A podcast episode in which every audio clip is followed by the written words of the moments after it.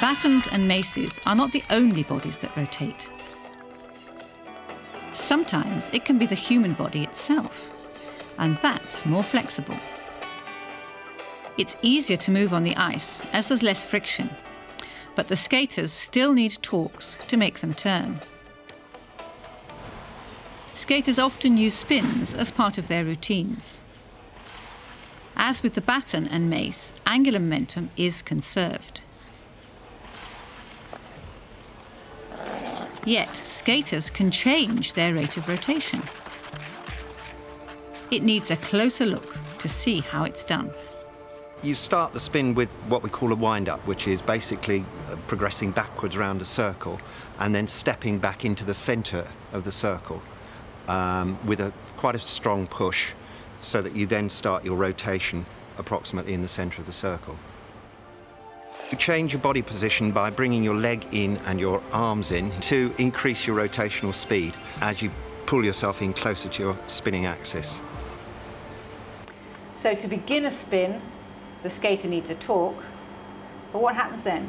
Well, the effect of the torque, Judy, is actually uh, determined by the distribution of body mass. Mm -hmm. The body is made up of a number of segments, each having different mass. The lower leg, upper leg, etc., have different masses, and they move at different speeds. Once you change the relative position of those body parts, it changes the rate of rotation or your angular velocity.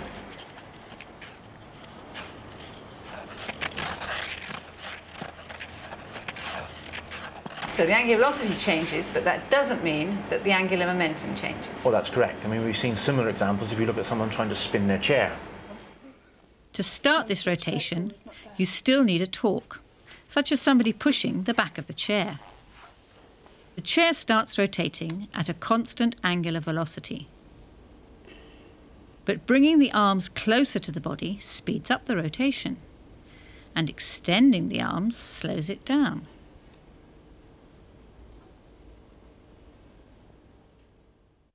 Total angular momentum of a body is the sum of the angular momentum of all its parts the body, and the arms, and the legs. As you can see from the examples we have on the screen, the uh, young girl with her arms extended is distributing her body mass further away from the axis of rotation, so it rotates quite slowly. Mm -hmm. On the left, you see an example of her with her arms brought in close to her body, which will speed up the rate of rotation. So how do we handle that quantitatively? Well, the quantitative term used for um, the distribution of body mass is the moment of inertia, which is in, in effect a measure of the body's reluctance to rotate. And in effect, angular momentum is a product of the body's moment of inertia and its angular velocity. Angular momentum L is the product of the moment of inertia I and the angular velocity omega, which measures the rate of rotation.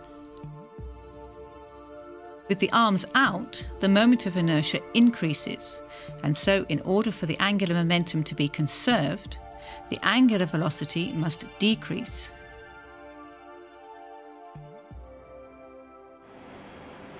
So once the skater has initiated the spin, she can speed up her rate of rotation by bringing her arms in close to the axis of rotation, so reducing her moment of inertia.